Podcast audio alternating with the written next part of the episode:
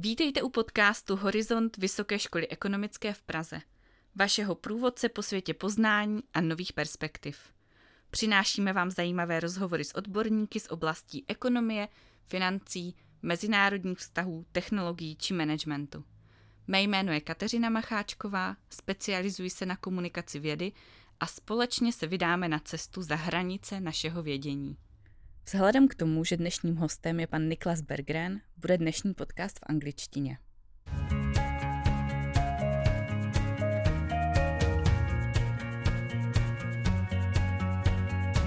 So, please let me welcome Associate Professor mister Niklas Bergren, who is an Associate Professor in the Department of Economics at the Prague University of Economics and Business.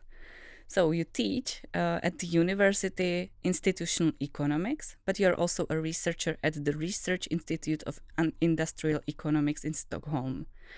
Your research interests consist of cultural economics, discrimination, institutional economics, political behavior, political economy, but also public choice, tolerance, religion or trust. That is a quite wide area. So what are your core research interests?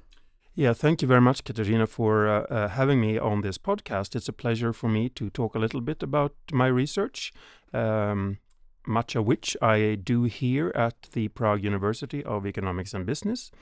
Um, yeah, as you said, I have quite a lot of varied interests, but I think the basic Um, interest that I have uh, when conducting my research is to ask, how do the rules of society, or sometimes what is called institutions, and that could be laws or cultural practices, norms, morality, how do rules of various kinds affect people's behavior?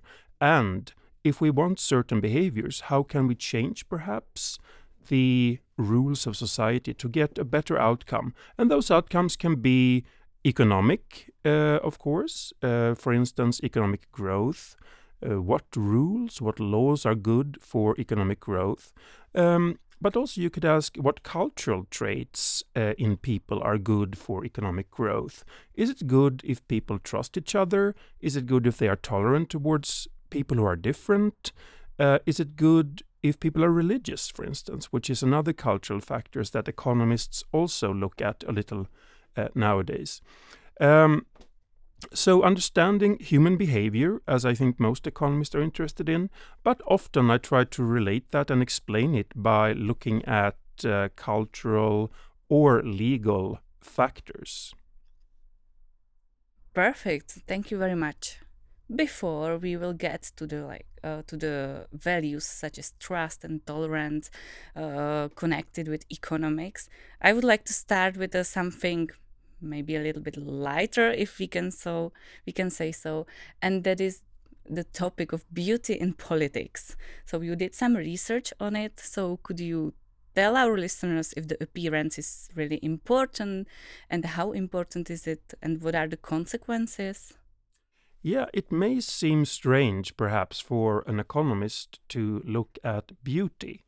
Uh, that is um, perhaps normally thought of as a quality in popular culture, how people look and so on.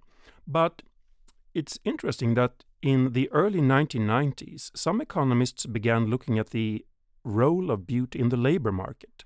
So they found that good-looking people earn more money. Uh, and ugly people earn less money uh, than normal-looking people. Uh, so there was both what they called a beauty premium in the labor market, so you earn more if you look more uh, better, and you earn less if you look worse. Uh, and this was facial beauty. Um, and this has then been confirmed in many studies over the years. And the initial uh, finding was perhaps that those who look very good, even if they are uh, in other ways similar to not so good looking people, earn maybe between five and ten percent more based on their looks. Um, and the ugly five to ten percent less than the normal uh, looking people. So this was how economists started to look at beauty. And then there have been new fields of beauty studies, uh, and where I have been working, as you said, Kateřina, is in the area of politics.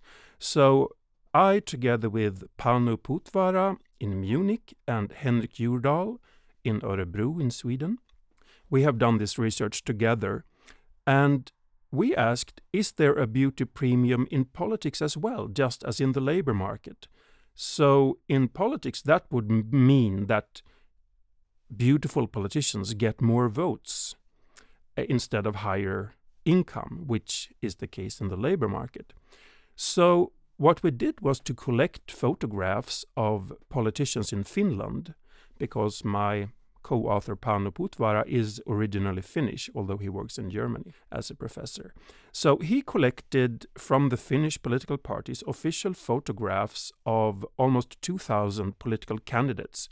And then we found around ten thousand people all around the world who, through a web survey, rated these photographs uh, on a five-point scale. How beautiful are these people? We also asked some other things, uh, how competent do they look, uh, how intelligent do they look, uh, and a few other qualities.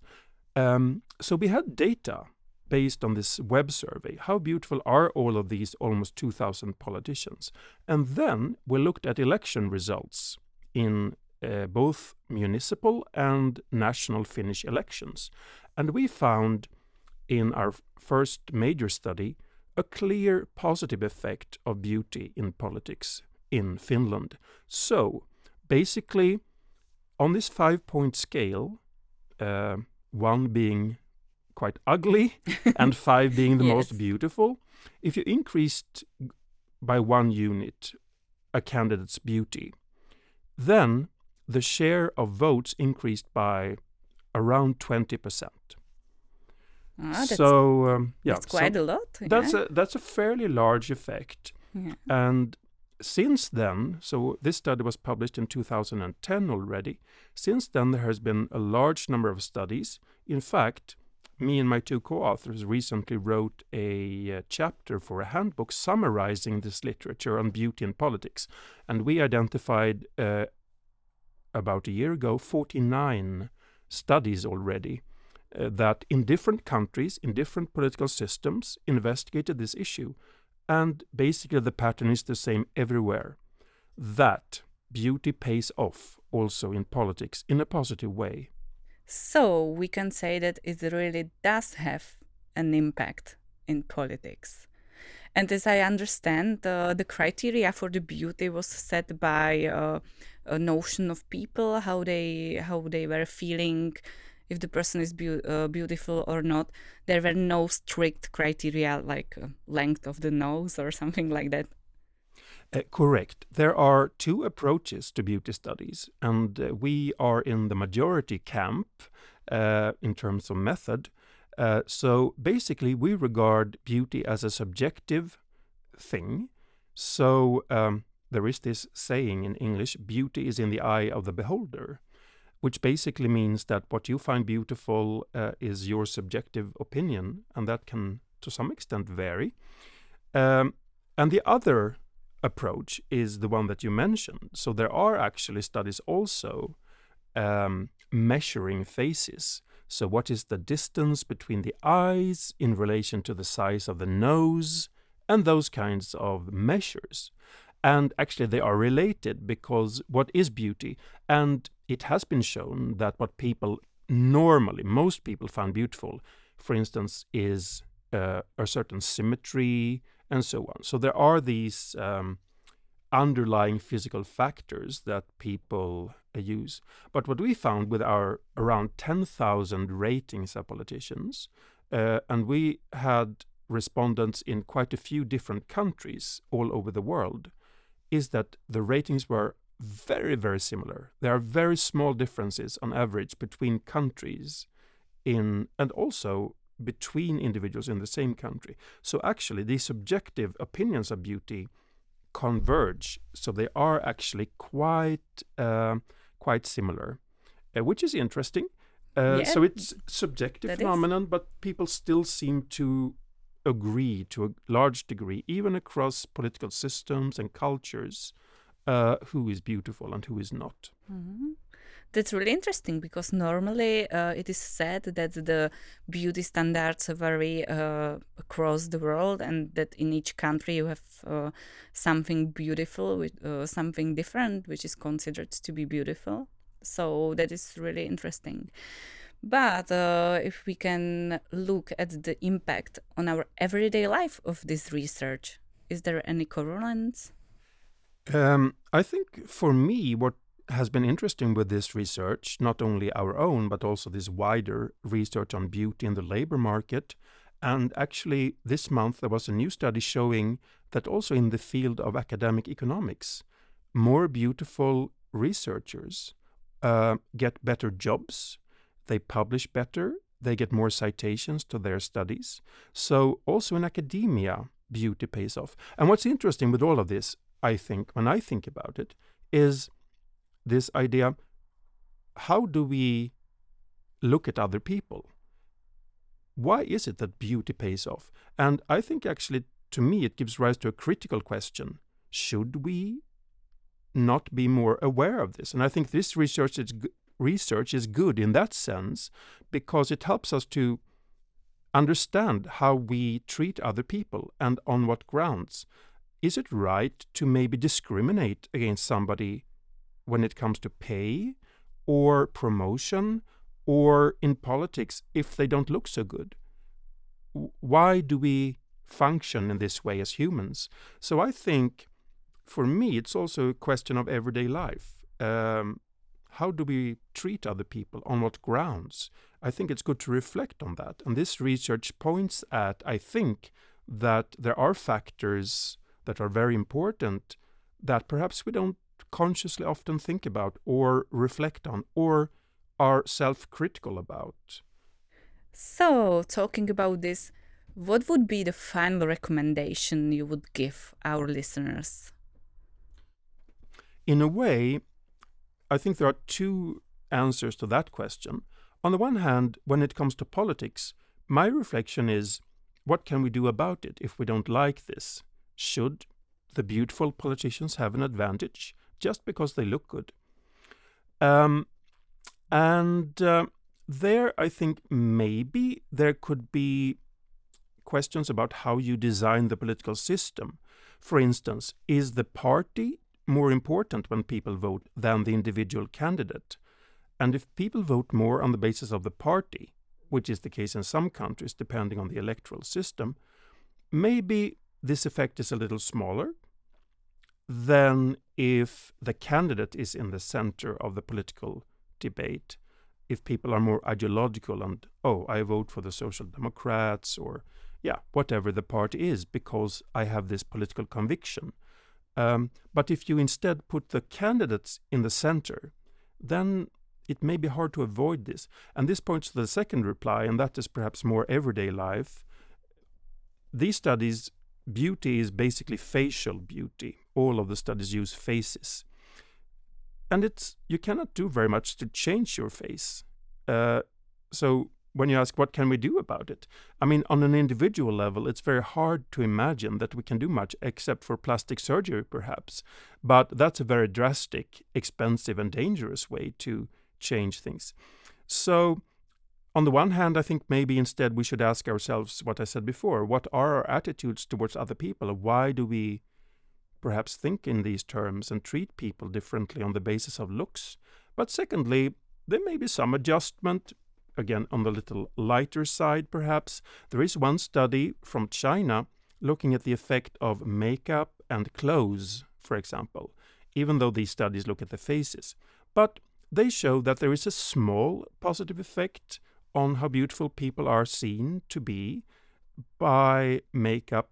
This was for women, makeup and clothing. So you can affect to some degree, but the effect was small. For instance, if they, they found that if you spend a thousand crowns on better clothes, your wage increased by one hundred fifty crowns.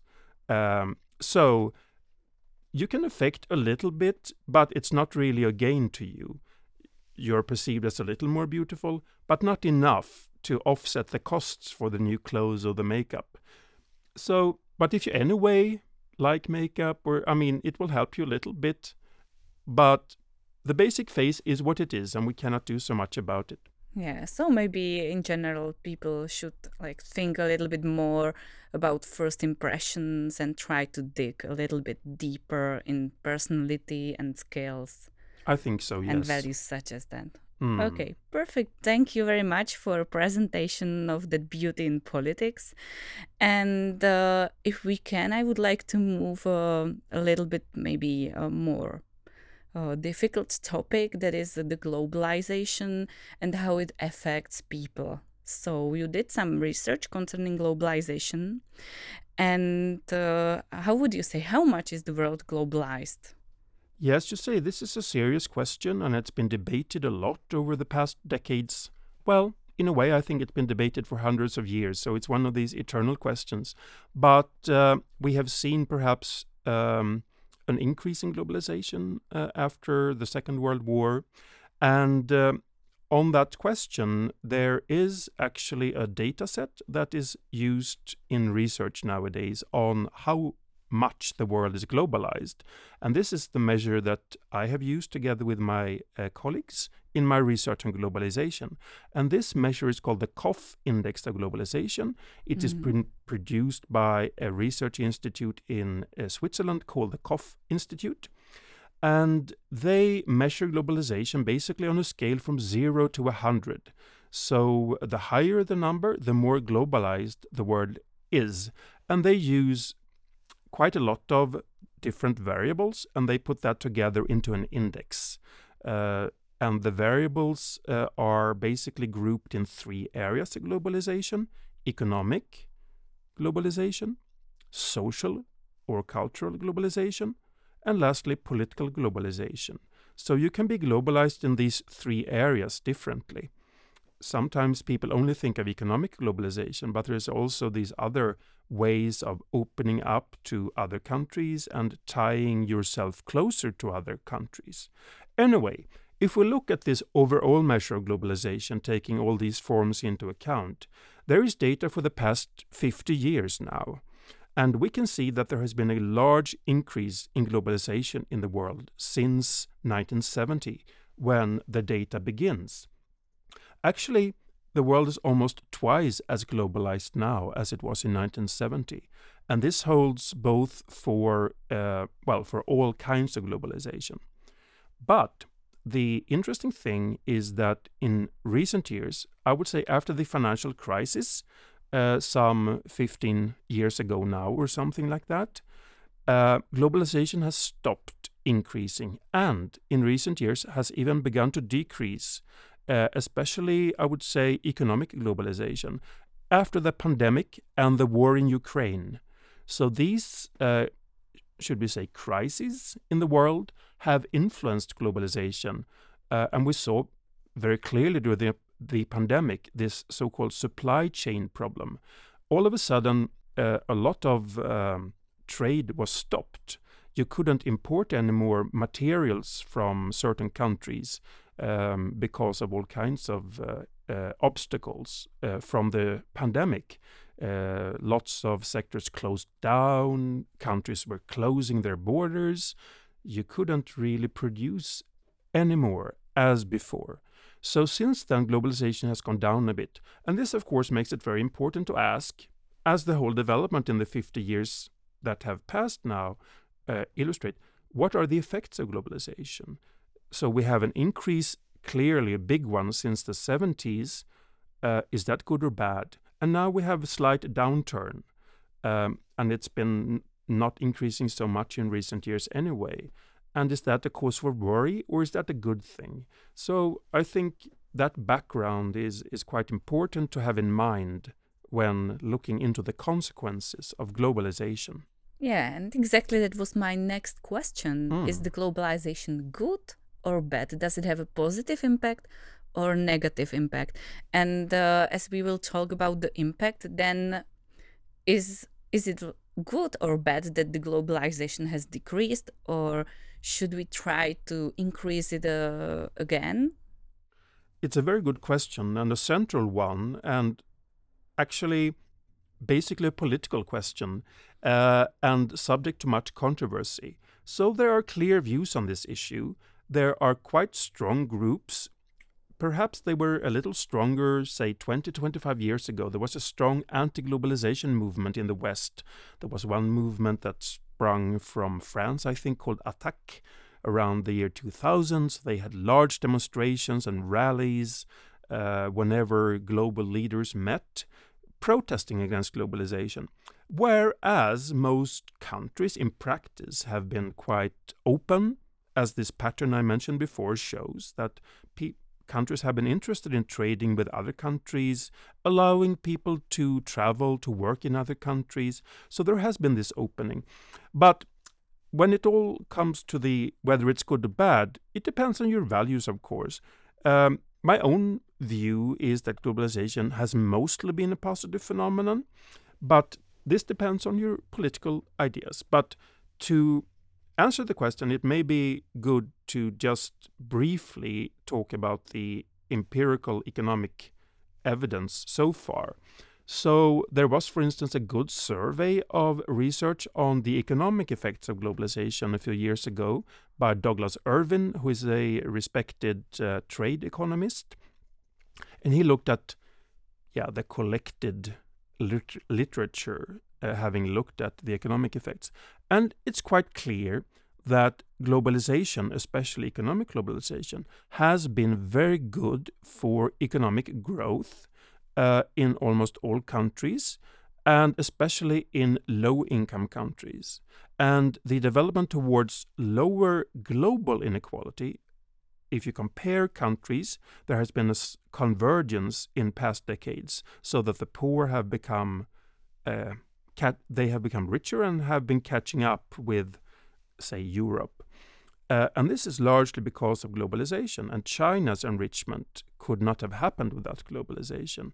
So this, uh, should we say, trade and financial movements across countries has really fueled a rather strong Uh, growth effect in many, especially developing countries. Not all, but many. However, there are also uh, downsides. Once you are very globalized, if you increase it a little more, it doesn't matter so much anymore. So for developed countries, maybe small changes are not so important. But for the developing ones, it can have a big effect. But in developed countries, the richer ones, there is another negative effect that often appears in many countries, that it increases inequality within countries. So um, it could be because perhaps some industries are outcompeted by, say, Chinese competition. Uh, a famous case that is often discussed is like the car industry in America. So uh, these cities in the Midwest of the United States have a, have had a lot of unemployment. They have closed a lot of big plants and industries. And you could also look at, say, England, coal industries. Many industries have been outcompeted through globalization. And this creates social and econo- economic problems for fairly large parts of the population in these countries. While others who work in more safe sectors, perhaps in the bigger cities, they are more positive because they can work in new multinational companies, earn more, travel more, perhaps go to other countries and work for some periods of time. So incomes for the already quite well-off uh, is uh, stimulated by globalization. But for some groups, uh, it becomes worse.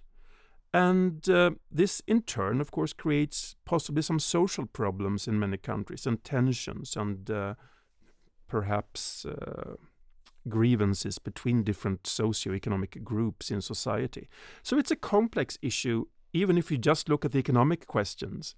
But so there are pluses and minuses, and what you think is more important is perhaps depending on your political ideology or, or something. Yeah, uh, we were talking about the economics uh, impacts, but uh, your core uh, research is also uh, intolerance and trust and those uh, social and cultural values. What is the impact of globalization in that sector? Exactly. Just like in our beauty research, we um, looked at what had already been done, in that case, beauty in the labor market. And we asked, can we look at a new field where beauty might be important? In the case of globalization, there has already been a lot of research on the economic effects, which I very briefly and in a simplified way summarized uh, just before. But there hadn't been very much research on other consequences of globalization. And what I and my colleagues, as I said at the beginning of this podcast, are often interested in is the importance of culture and uh, values uh, in society, and how that in turn affects the economy and other sectors of, of society. So we asked, what are the cultural consequences? Do we get a better kind of culture? Do we get better Uh, attitudes towards other people if we have globalization, or is it the other way around? And again, controversial issues, and there are strong opinions about it. So in particular, I have two studies in this area. As you said, Kateřina, we looked in one of the studies, what are is the relationship between globalization and tolerance? And in the second study, what is the relationship between globalization and social trust? Um, which means it's a measure of how people trust people in general, trust other people they don't know. Is it the case with more globalization that people trust anyone that they don't know? Or is it more suspicion that arises, so you don't trust other people uh, as much as before? So these were the research questions that we were interested in, because in turn, our other research has shown that tolerance is important for economic outcomes, and trust is important for a lot of outcomes like education, happiness in society, economic growth, innovation, investment, and so on. Therefore, it's important to understand how globalization influences these important cultural factors. We can see that it's a really complex topic, and there is not an easy answer if the globalization is positive or negative. Can you maybe try to sum it up? Uh, if we take into consideration all those aspects, can we say it's more positive or more negative? Yeah, it, it, it is a good, but as you say, a difficult question. So on the one hand, we have these economic effects, and then we have the cultural effects. And then we have to weigh all of that together.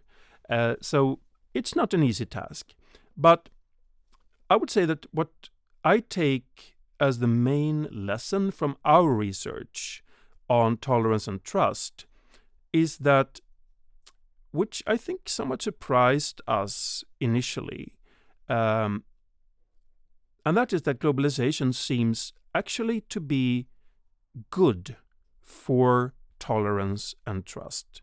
So a lot of people thought the opposite, that if we have these international, um, this international openness between countries, there will be more tensions, there will be more intolerance towards minorities, um, there will be less trust between people, uh, because perhaps people um, conceive of a globalized world as more insecure, as more uncertain.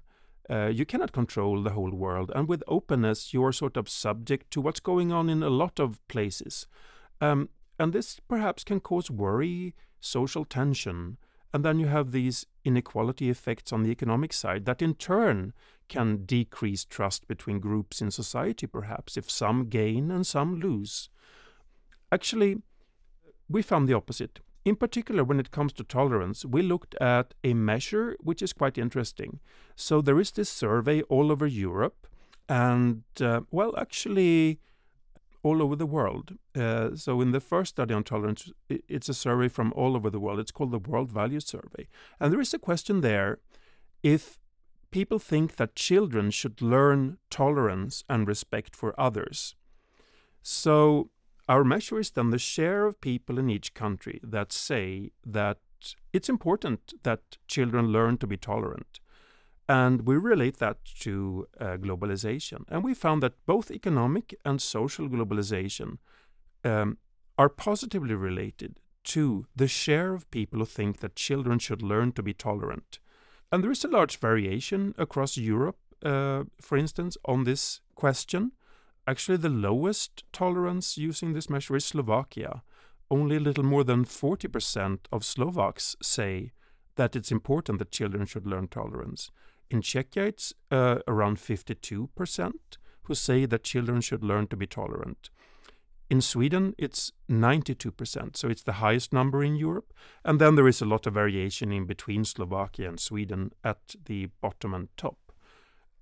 So we think globalization helps explain part of these differences. So the more globalized you are, the more likely a large share of the population will say that it's important to teach children tolerance. And why? We found in our research that the probable explanation is that parents realize that in a globalized world, chances for a good life are higher if you're open to new experiences. So you want the best for your kids. And if your kids are tolerant, they will be open to working with people from other countries. They will be willing to go to other countries and work and study, perhaps. Um, as we have at this university, a lot of Erasmus students and students from here go to other European countries, um, and also international students. This uh, openness gives new opportunities for, for the young generation. So we think if parents realize that globalization is here, then they want to equip their children with this attitude of openness. So this is the mechanism we think that explains that result. Well, so if we can sum it uh, up, we can say that we should aim for more globalization, and we should be happy that it uh, that the world is becoming more and more global. Is is that correct? If we like say it in an easy way. Well, this is my personal view, but again, it depends on your opinions. I mean, if you don't like tolerance, I mean, there are intolerant people and they don't like tolerance. On the economic side, maybe they put a lot of weight on inequality. If you dislike it very strongly, even if the country as a whole gets richer, but if inequality between groups increases, people on the political left typically dislike increased inequality a great deal. So maybe they will be more negative Uh, towards globalization for that reason. But I would say if you like enrichment of especially developing poorer countries, if you like cultural qualities like tolerance and trust, I think you should be pro-globalization. Mm, perfect. Thank you very much. And as we are in the Czech Republic, I would like to ask you to tell us more about the data, if you have it. Uh, that are uh, connected to the Czech Republic directly. Are we globalized here, or do we still have uh, a lot to work on? A good question. And there is data for uh, the Czech Republic from the early nineteen nineties.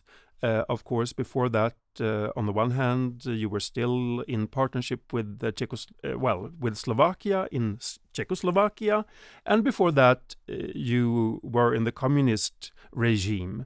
So, um, and that was a sort of a closed economic area, and also for people couldn't move and travel and so on as they wished. But from the early nineties, there is data, and it's very interesting. Uh, There has been a very big increase in globalization for Czechia in all areas of globalization, economic, both in trade and financial openness, in social globalization, uh, moving ideas and people, uh, businesses across borders, and political globalization, working together with others in international cooperation. All of those areas have increased a great deal. In fact, if we look at this K O F Index, which I mentioned before, uh, which goes from a scale from zero to one hundred, in the early nineties, the Czech globalization level overall was around sixty-five, already a very high level. But when you look now, um, you have um, between eighty and ninety. Uh, so this is among the highest in the world. So Czechia is very globalized, and I think it's easy to understand why. Czechia is in the very center of Europe. It is not so big like Sweden, a country with ten, eleven million people. So you are very reliant on trading with others, uh, having other companies come here, uh, buying and selling. of course, a lot of trade is between Germany and Czechia, but also other E U countries and also outside. Czechia has been very open uh, with uh, trade with China before and so on, now also very open to Taiwan. Of course, there's a little tension between those two countries. So this attitude has, has really been strong, and it shows in the data. And I think this has certainly been to the benefit of the Czech Republic economically, uh, sort of um, converging income levels uh, back to where they should be, more similar to Western Europe. I teach a class, as you said, here in institutional economics, and in that class I look at G D P per capita, comparing it in Austria from nineteen hundred and Czechoslovakia, as it was for a long time, and now Czechia and Slovakia. And it's interesting, before the Second World War, the G D P per capita, how much income you have to buy things and so on, was basically the same in Czechoslovakia and Austria.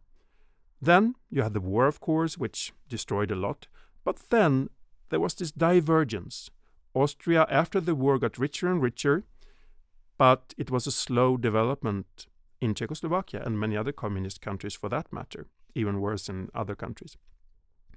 But now, from the early nineties, first in the early nineties, there was a big drop again, because then you had to change the whole economic system. When you opened up and you had a competition, a lot had to be closed down because things were not done competitively in the socialist economy. So there was a downturn, which was really quite sharp in the early nineties. And I think some people were then disappointed with the move to a market economy. What is this? But it was a structural transformation that was necessary. And I think the Czech economy has been in, in quite good shape since then, and is now, as I said, at a globalization level of around eighty uh, out of one hundred, which is comparable to most countries in, in the West and among the highest in the world. And I think it has also been culturally good in the sense, because if you look at this develop, if you, if you, if we take tolerance, for instance, our estimates for the whole world shows that if you increase globalization on this one hundred point scale by ten points, you increase the share of people who say that children should be taught to be tolerant by between four and seven percentage points. But as I said, the Czech development is perhaps an increase of around twenty points on this one hundred point scale since the early nineties up until today. And that means that between eight and fourteen percent uh, higher, uh, the share is eight to fourteen percent higher that say that children should be taught tolerance, if we a little simplistically take the estimate number for the whole world and apply it to the Czech Republic.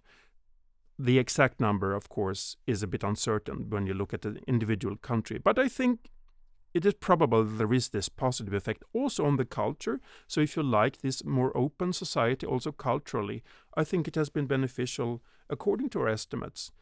But actually the downturn in globalization can be seen more clearly in Czechia uh, in the past years than in the world. So I think we should be careful about it and think about it, how to um, treasure globalization perhaps, if we like these outcomes that we have talked about. Uh, and not close ourselves, not reduce trade, not stop finance and capital, uh, not stop people uh, from working here. Or sometimes there are these sentiments, especially now when we have a little bit of an economic downturn in Europe, with perhaps more unemployment coming up because of interest rates are higher and so on. But yeah, my message is be careful with globalization, what you do with it. It has important consequences. Of course, it's not the only thing that matters, but it is one factor that we can actually influence and which matters a great deal.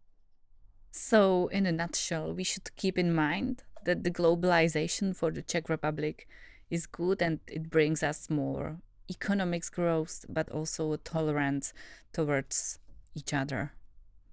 Yeah, that is... Um, A, uh, I think, good way of summarizing my understanding uh, based on the research that we have done. Mm. Perfect. Thank you very much. That was all for today. Thank you very much for all your insights and the data presented. And uh, I wish you all the best with the next research. Thank you, Kateřina. It was a pleasure to be here. Thank you. Goodbye. Máte-li k tématu jakékoliv otázky? Nebo máte téma, které vás zajímá? Napište nám na e-mail p r zavináč v s e tečka c z a nezapomeňte nás sledovat na sociálních sítích. Děkujeme za poslech a těšíme se na setkání u příští epizody. Podcastem vás provázela Kateřina Macháčková. Vysoká škola ekonomická v Praze patří mezi špičkové vzdělávací a výzkumné instituce nejen v českém, ale i celoevropském prostředí. Jsme jedinou veřejnou vysokou školou, která se zaměřuje čistě na ekonomicko-manažerskou problematiku.